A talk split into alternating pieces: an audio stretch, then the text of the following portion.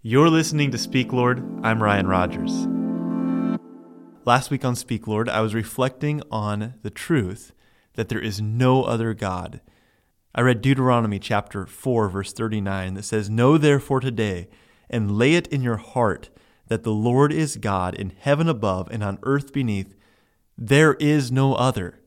And I was asking, what does that mean? There is no other God. What are the implications of that? Well, one of them we see in Isaiah 42.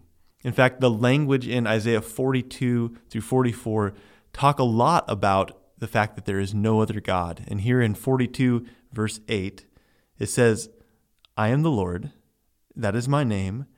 My glory I give to no other, nor my praise to carved idols.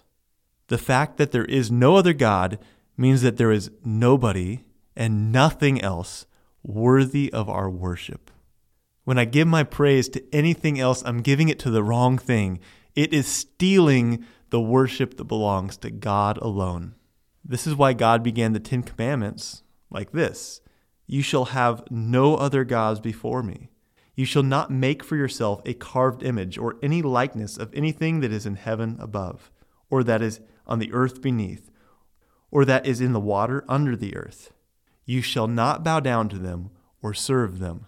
Because there is no other God, God warns us not to make other gods, to worship something other than Him. Do we do that? Do we make for ourselves other things to give our affection and our best attentions to? The truth that there is no other God establishes God as sovereign and once we see his sovereignty, we can respond to it. We can respond by affirming it or by rejecting it. And worship is not limited to liturgical action like song and prayer. Worship is any response to God that treasures his sovereignty. We respond to his sovereignty with adoration, surrender, repentance, submission, reverence, joy, serving our neighbor, loving our family. Anything we do that is done out of a valuing of who God is, is worship. When we worship anything else, we're stealing from God the worship that belongs to Him alone. But we're also stealing from ourselves. There's a prayer in Jonah chapter 2, Jonah is in the belly of the fish. And in verse 8, Jonah prayed something that translators have had a hard time with, but I'm going to read a few different versions of this. Jonah 2 8.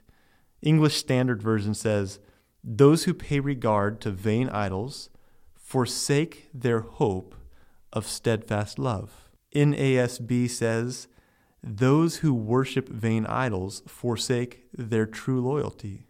The King James says, They that observe lying vanities forsake their own mercy. NIV says, Those who cling to worthless idols turn away from God's love for them. New Living Translation says, Those who worship false gods turn their backs on all God's mercies. The message says, Those who worship hollow gods, God frauds, walk away from their only true love. The first time I read it, was from the New International Version, the 1984 printing, and this is the one that makes it most clear to me. It says, Those who cling to worthless idols forfeit the grace that could be theirs. There is no other God. When we worship anything else, we steal from God and we also steal from ourselves. We forfeit the grace that could be ours. There is a grace given us in the experience of worshiping the only true God. We miss out when we give our best affections to anything other than God. Because there is no other God, there is nothing else worthy of our worship. How is God speaking to you? Speak, Lord. Your servant is listening. You can find more of Speak Lord at PastorRyanRogers.com or by searching for Palmer SDA Church wherever you get podcasts.